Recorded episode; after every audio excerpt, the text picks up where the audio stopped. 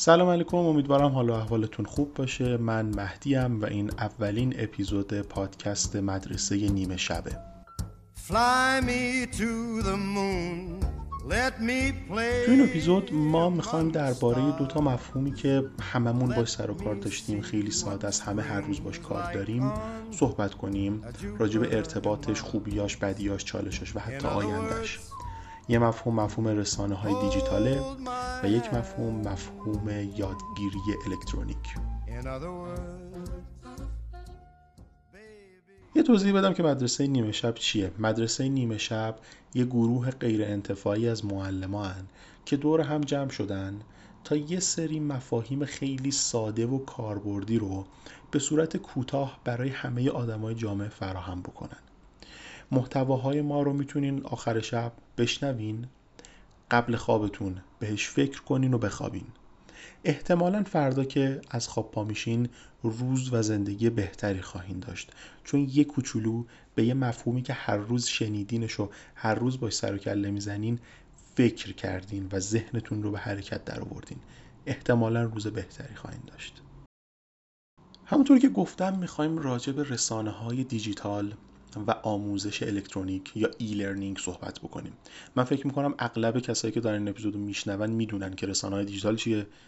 یعنی داریم همین الان از طریق رسانه دیجیتال با هم ارتباط برقرار می‌کنیم و از اون طرف هم می‌دونن آموزش الکترونیک چیه. یه کوچولو توضیح بهتون میدم ولی بعدش می‌خوایم یه ذره جدیتر با هم صحبت بکنیم ببینیم مثلا چالشاش چیه آیندهش چیه از کجا اومده چقدر به درد من می‌خوره اصلا من چی کارا می‌تونم دربارش انجام بدم. انقدر تعریف این رسانه های دیجیتال و ای لرنینگ به نظرم بدیهیه که ذره سخت تعریف بشه ولی حالا بخوام تعریف بکنم رسانه های دیجیتال یه سری ابزارها و فناوریایی که از طریق اینترنت به ما امکان دسترسی، تولید و به اشتراک گذاشتن محتواهای دیجیتال رو میدن. طبیعتا یه سری از اینا مثل وبسایت، مثل شبکه های اجتماعی مختلف، پیام رسانا، ویدیوها، پادکست همه اینا رو دیدیم تجربه کردیم باش کار کردیم. اینا میشن مجموعه از رسانه های دیجیتال طبیعتا نقش اینترنت این وسط خیلی پررنگه. از طرفی دیگه مفهوم آموزش الکترونیک یا ای لرنینگ می‌تونیم بگیم که به فرایند یادگیری و یاددهی میگن که از طریق فناوری های دیجیتال انجام بشه. حواسمون باشه من گفتم فناوری های دیجیتال یعنی لزوما آموزش الکترونیک بر مبنای اینترنت نیست. آموزش مجازی با آموزش الکترونیک فرق می‌کنه. آموزش الکترونیک به قسمتی میگن که از فناوری های دیجیتال از فناوری های کامپیوتری حالا داره استفاده می‌کنه. یعنی مثلا من همون مدل کلاس سنتی حضوری خودم رو دارم ها ولی میرم سر کلاس از تخته هوشمند استفاده می‌کنم از پاورپوینت استفاده می‌کنم یه فیلم واسه بچه ها play می‌کنم. این میشه e-learning. یا مثلا به بچه ها میگم آقا بشین پشت کامپیوتر این تمرین رو با هم انجام بدیم. این میشه e-learning همینطوری شما می‌تونین e-learning رو به دو دسته تقسیم بکنین. e-learning آفلاین و آنلاین آموزش مج... آموزش دیجیتال آنلاین و آفلاین. آموزش دیجیتال آنلاین به آموزشی گفته میشه که بر مبنا و بر بستر اینترنت باشه. یعنی فردی که یاد میده و یاد می‌گیره اینا از طریق اینترنت با هم ارتباط داشته باشن. دیگه آموزش و اون فرآیند حضوری نیست. از اون طرف آموزش الکترونیک آفلاین همین مثالی که زدم میشینیم سر کلاس من فیلم پخش می‌کنم من پاورپوینت پخش می‌کنم. هنوزم من دارم همون مدل سنتی کلاس رو پیش میرم دیگه. صرفا از یه ابزار جدید بامزه دارم استفاده می‌کنم. اینم میشه شیوه آفلاین. کلا نقش ابزارها و فناوری های دیجیتال اینجا یک نقش تسهیلگره. به ما می‌تونه دسترسی خیلی بیشتری بده برای تولید کردن محتوا برای به انتشار گذاشتن محتوا. خیلی کار ما رو می‌تونه راحت تر بکنه. یه جورایی یه ابزار برای ما تلقی میشه. یه ذره اگه بخوام بحثمو ببرم عقبتر من حالا سعی می‌کنم که بحثم معطوف به ایران باشه که خیلی کاربردی و ساده حرف بزنم. طبیعتا بحثایی که راجع به کل جهان هست خیلی عمیق خیلی مقاله های زیادی اگه بتونم لینکاشو براتون می‌ذارم. ولی می‌خوام راجع به ایران بگم. این مفهوم e-learning اصلا از کی اومد تو ایران؟ خب این مفهوم e-learning به صورت آفلاینش به صورتی که ما صرفا از تکنولوژی ها استفاده بکنیم میشه گفت که سالها تو ایران هست. اینکه سر کلاس بریم ویدیو بذاریم مثلا یه مطلبی رو نشون بدیم صفحه وبی رو نشون بدیم. خب این سالها هست. ولی آموزش یعنی ای لرنینگ آنلاین این از کی اومد تو ایران؟ ما معلم ها وقتی که داریم راجع به حالا کلیت آموزش حرف می‌زنیم و مثلا تجربه همون رو با هم به اشتراک می‌ذاریم و اینا همیشه از کرونا مثل یک انقلاب یاد می‌کنیم. وقتی کرونا اتفاق افتاد خب تاثیرهای بسیار بسیار زیادی این پاندمی کرونا در جهان داشت. تاثیر مختلف روی اقتصاد داشت روی سبک زندگی داشت همه اونا سر جای خودش درست. ولی تاثیر خیلی بزرگی که داشت اتفاقی بود که سر قرنطینه ها افتاد. دیگه تقریبا امکان برقراری ارتباط حضوری بین آدما کنسل شد. و این دقیقا تاثیر گذاشت روی محیط های آموزشی. یعنی از مهد کودک تا دانشگاه تا مقطع دکترا همه اینا مجبور شدن برگردن برن بشینن توی خونشون. اون اوایل خب اگه یادتون باشه یه چالش های ریزی داشتیم ولی بعد از چند ماه یواش یواش هر کدوم از اون سیستم ها یعنی دانشگاه یعنی مهد کودک یعنی آموزش پرورش تونست خودش رو آداپته بکنه خودش رو بیاره وارد این فضا بکنه و از این ابزارها استفاده بکنه و بره سراغ آموزش دیجیتال آنلاین از ابزارهای تحت وب استفاده بکنه. اینایی که میگم قطعا توی ذهن هممون کلی خاطره داره به وجود میاره که اصلا چه اتفاقاتی افتاد.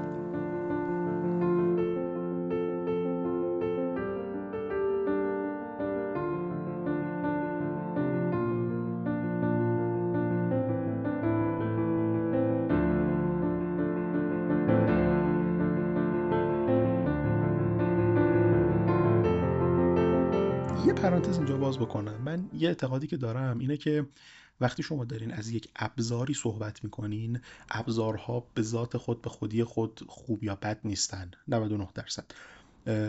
اون استفاده ماه که به این ابزار ارزش میده. یعنی مثلا شما وقتی میای راجع به چاقو حرف می‌زنی چاقو خوب یا بد نیست. بستگی داره که تو چه استفاده از این بکنی. تمامی این رسانه های دیجیتالی ابزارهایی در اختیار ما می‌ذارن که بسته به استفاده ما می‌تونیم تفسیر بکنیم که این خوبه یا بده. نمی‌تونیم به ذات بگیم مثلا اینستاگرام خوبه یا بده. این کاری که متاسفانه خیلی انجام میدن ولی خب من تو سال اخیر می‌بینم که هی داره کم و کمتر میشه.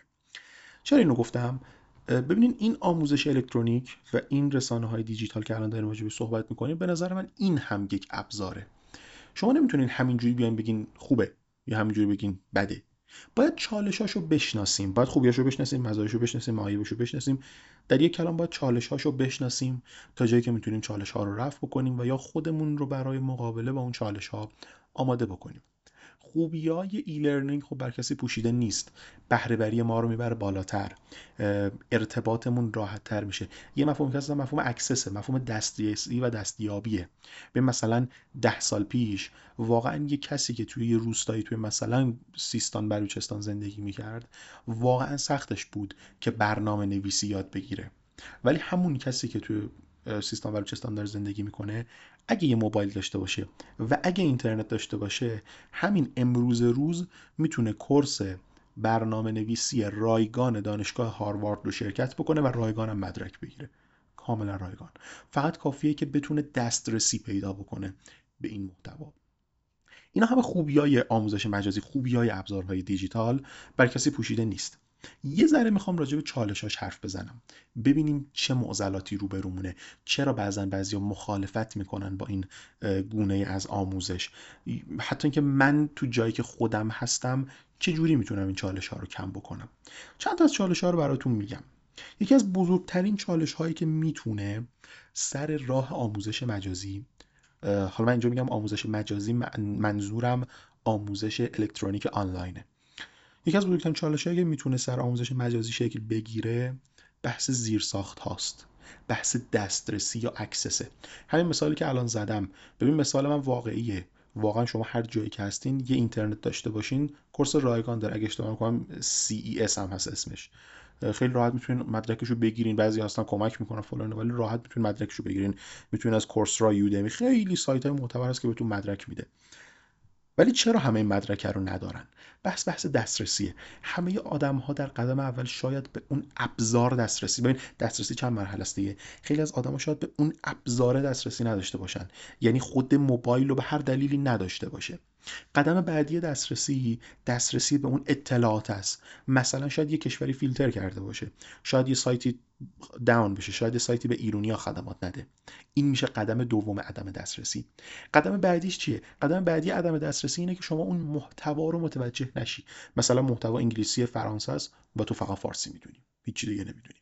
و خب اینجا به مشکل می‌خوری یکی از اصلی ترین چالش هایی که بر سر آموزش مجازی و آموزش الکترونیک وجود داره بحث نبود زیرساخت ها یا یه ذره بخوام علمی تر بدم بگم اکسسه دسترسی پایین. این یکی از بزرگترین چالش هست حالا هر کی می‌تونه فکر کنه که در جایگاهی که خودش هست چی کار می‌تونه انجام بده. در راستای همین چالش می‌تونیم بگیم یه چالش بزرگ دیگه که هست مهارت استفاده از این ابزار هاست. یا حالا به تعبیر دیگه هم سواد رسانه و هم سواد دیجیتال. یه خاطر حالا هم بامزه هم دردناک. یه استادی داشتیم ایشون تعریف می‌کرد می‌گفت زمانی که کرونا شکل گرفت و اینا زمانی که قرنطینه ها شروع شد دختر من می‌رفت مهد کودک. تو مهد کودک خب به غیر از حالا این بازی و فلان و اینا بهشون اعداد و بیس مثلا کاراکترهای زبون فارسی اینا رو بهشون معمولا یاد میدن. اعداد و خصوص قشنگ بهشون یاد میدن. معلم مهد کودک هم مثلا یه خانم جوونی بود و داشت به بچه ها یاد می‌داد که مثلا عددا چی و فلان و اینا. می‌گفتی دخترم ما مثلا مثلا کلاس رو روشن می‌کردیم می‌رفت سر کلاس. ما کاراشو می‌کردیم ولی سر کلاس خودش بود دیگه کنارش که نمیشستیم می‌گفت یه شب اومد مثلا داشتیم حالا با هم بازی می‌کردیم تمرین می‌کردیم. من دیدم دخترم همه عددها رو داره برعکس می‌نویسه. یعنی این مثلا عدد چهار رو خب بگیر جلو آینه. چجوری فلیپ میشه ریورس میشه برمیگرده تو آینه وقتی متن می‌بینی؟ دختر من همه متن رو داشت اونجوری مینوشت. همه عددا رو. میگو من یه لحظه اصلا شکم شوکه شدم. بهش گفتم چرا بابا اینجوری می‌نویسی؟ گفت یعنی چی؟ گفتم مثلا چهار اینه. گفت نه بابا چهار اینه که من نوشتم. می‌گفت بعد کلی بالا پایین کردن و این ور اون ور فلان و اینا ما فهمیدیم که این معلم مهد کودک وقتی که می‌خواسته به بچه ها یاد بده لپتاپش رو میذاشته جلوی گوشی رو میذاشته جلوش و می‌رفته روی تخته اینا رو مینوشته. آقا چهار پنج اینا رو مینوشته. دوربین سلفی گوشی بای دیفالت تصاویر رو آینه ای برمیگردونه. یه تیکه که شما می‌تونین بزنین بر نگردونه و وقتی تصویر برگرده اینجوری میشه. این معلم خودش که نمی‌دونسته تصویر آینه ای شده اصلا نمی‌فهمید اصلا حواسش نبوده. و یه اتفاق خیلی بد افتاده اونم اینه که بچه ها توی این سن همه ی عددهای فارسی رو اشتباه یاد گرفتن. یه اتفاق خیلی بد. ببین این از کجا میاد این اتفاق؟ از اینجا میاد که اون معلم سواد تکنولوژی کافی رو نداشته اطلاع نداشته. ببین خیلی ساده است که به همین الان دیگه می‌دونن که این یه تیکه. یه دونه تیک رو اگر می‌زد که این حالت میره رو غیر فعال بکن این از بین می‌رفت. بچه ها دیگه اشتباه یاد نمی‌گرفتن. دیگه حالا بنده خدا میگفتش که ما بچه‌مون رو کلی سعی کردم عددا رو تو ذهنش برگردونم. به مدرسه گفتیم به معلم گفت و بازم اونو کلی چالش داشتن که تو ذهن این بچه این مفهوم تغییر پیدا بکنه.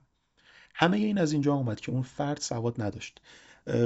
باز بخوام یه مثال دیگه بزنم. زمان کرونا یک عالمه من خودم می‌شناسم یه عالمه استاد دانشگاه های خفن مسن خفن کار کرده که اینا بنده های خدا نمی‌تونستن خیلی با کامپیوتر اینو کنار بیان. طرف می‌رفت سر کلاس درس میومد بیرون دیگه. ولی با این کامپیوتر خیلی نمی‌تونه سر خیلی نمی‌تونه ارتباط بگیره. علل خصوص که با مخاطبش هم نمی‌تونست ارتباط بگیره. و اون ترم و هر جوری بود تموم کردن. دیگه از ترم بعد کلاس ور نداشتن و دو سال گذشت بر نداشتن که بر نداشتن. یعنی من خودم چند نفر تو ذهنمه که استادای بسیار قدری بودن. ولی صرفا به خاطر این چیزی که در آموزش مجازی رخ داد آموزش رو برای همیشه گذاشتن کنار. حتی این یکی از اونها قشنگ می‌دونم که مثلا نوش می‌رفت کمکش کلاس رو روشن می‌کرد. حاج آقا رو می‌شوند پای کلاس. بازم نمی‌تونست با دانشجو ارتباط بگیره. خب مثلا حقم داره 20 سال رفته سری کلاس چش تو چش با دانشجو حرف زده. الان دیگه نمی‌تونه. اینم باز از کجا میاد؟ از کمبود سواد دیجیتال. خیلی ساده. اینم یکی از اون چالش بود که می‌خواستم بهتون بگم. یه چالش دیگهش اینه که خود اون حالا می‌تونم بگم که اون سیستم ها یعنی مثلا سیستم مدرسه خود اون مؤسسات بهتره بگم مدرسه دانشگاه مهد کودک. خیلی وقتا اینا خودشون راقب نیستن به این تغییر راقب نیستن به پذیرفتن این ابزارهای دیجیتال. خب ببین یه مدلیه که قطعا نیازمند تحقیق و توسعه و بودجه و سرمایه گذاری و همه ایناست دیگه. و مثلا یه مهد کودک باید کلی زمان بذاره نیروهاش آموزش بده بره بیا تحقیق کنه تا بتونه یاد بگیره این کار رو بکنه. پس اینکه از چالش بزرگ اینه که شاید خود اون سیستم ها نمی‌تونن خود اون سیستم ها راقب نیستن که استفاده بکنن. یه مثال خیلی جزئی حالا چالش خیلی جزئی تر بخوام بهتون بگم. اینا خیلی چالش کلی بود ولی باز می‌خوام ذهنتون رو ببرم اینجا که حتی ما چالش خیلی ریزتری هم داریم. یه مشکلی که کلا پیش میاد بحث اعتبار سنجی و مثلا سنجش مدارکه شما وقتی دوره آنلاین می‌بینی خب همونطورم آنلاین بهت مدرک میده.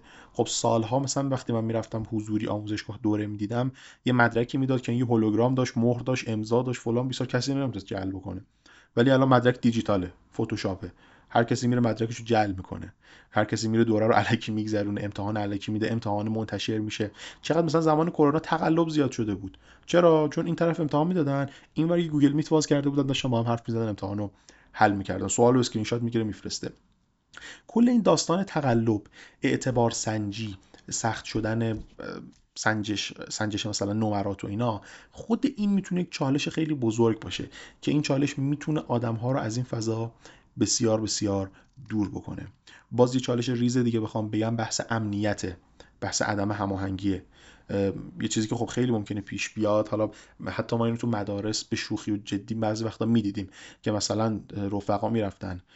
رمز یکی از یکی دیگه از رفقاشون رو میدزدیدن یه جوری پیدا می‌کردن رمزشو و مثلا می‌رفتن تو چت کلاس یه چیزی می‌گفتن از قول اون. همه فکر می‌کردن فلانی گفته مثلا تیکه مینداختن مثلا میکروفون رو وا می‌کردن یه چیزی می‌گفتن و بعدم همه می‌رفتن به اون فرد اصلی شاکی می‌شدن که آقا تو چرا این کارو کردی؟ حالا مثلا میومد ثابت می‌کرد که آقا به خدا رمز منو دزدیدن. این حالا یک شوخی بود یه اتفاق بود که میافتاد ولی واقعی بود. بحث امنیت بحث اینکه آقا ما اصلا این بچه هامون اصلا نمی‌دونن امنیت چیه. اصلا نمی‌دونن رمز چیه رمز خوب چیه چرا از رمزم محافظت کنم بکی بدم بکی ندم. اینا رو هیچ کدوم نمی‌دونن. باز به نظر من این موضوع برمیگرده به نداشتن سواد دیجیتال.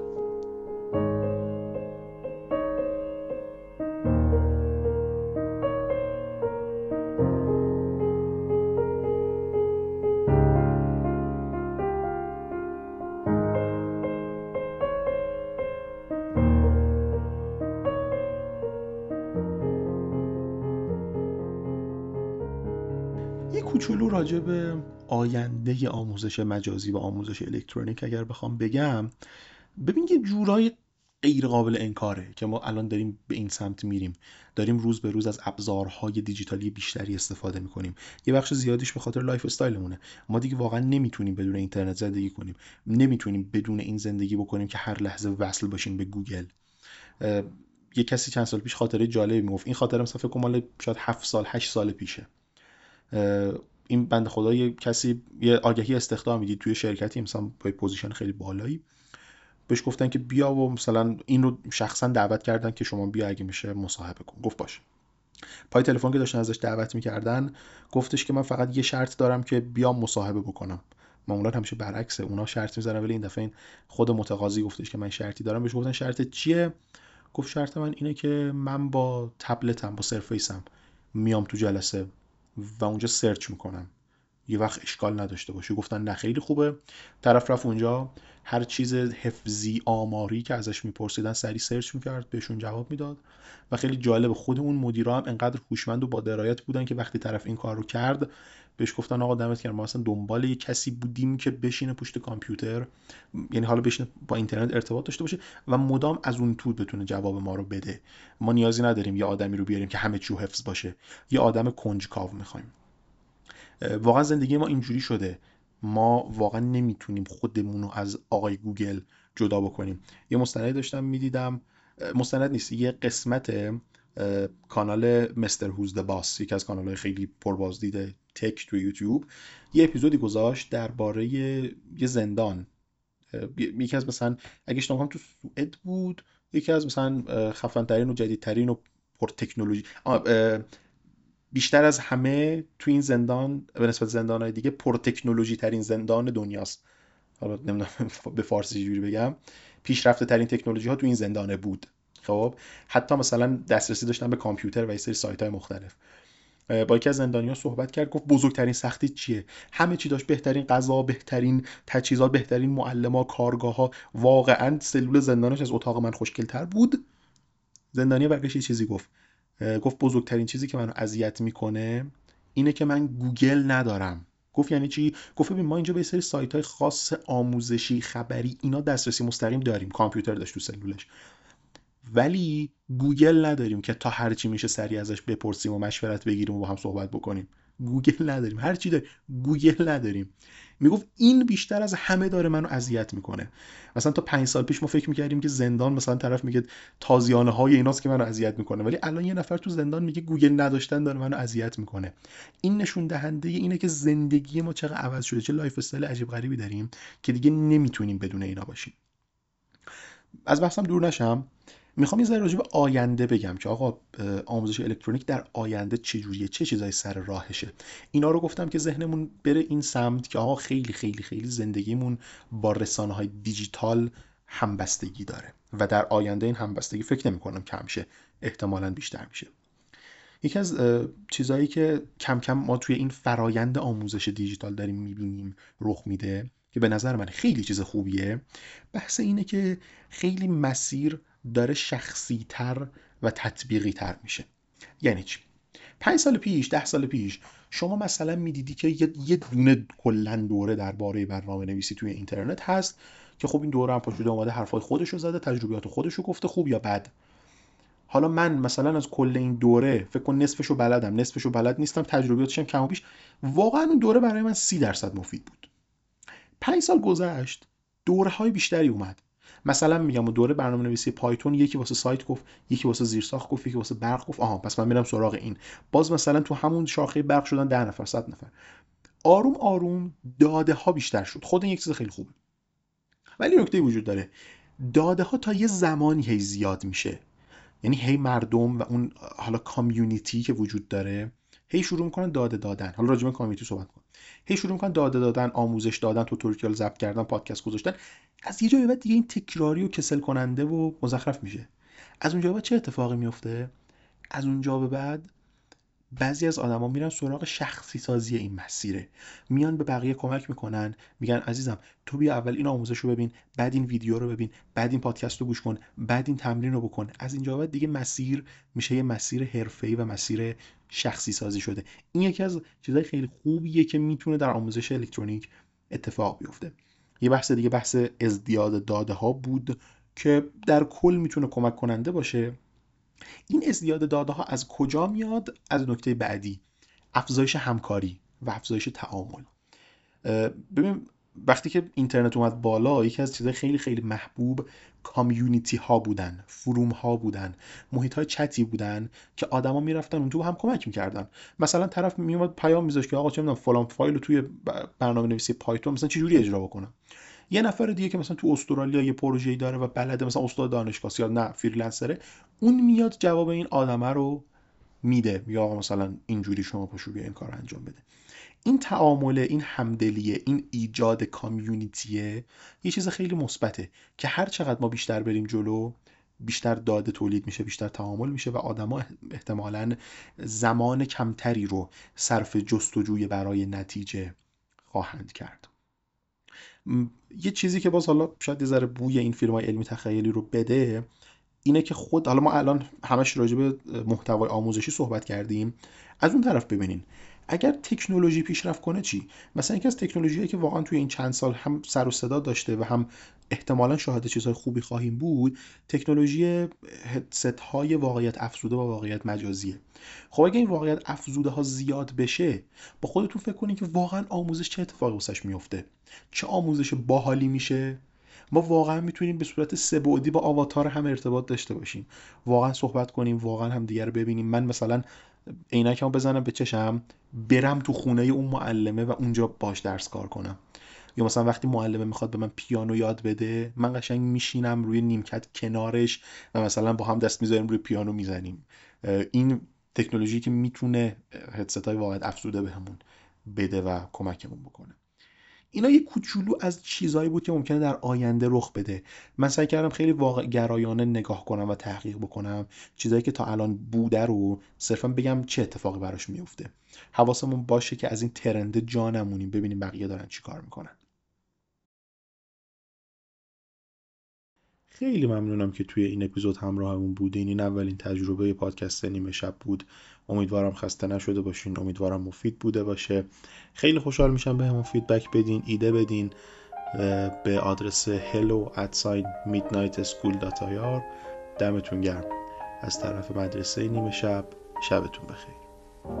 Poets often use many words. To say a simple thing. It takes thought and time and rhyme to make a poem sing. With music and words I've been playing. For you I have written a song to be sure that you'll know what I'm saying. I'll translate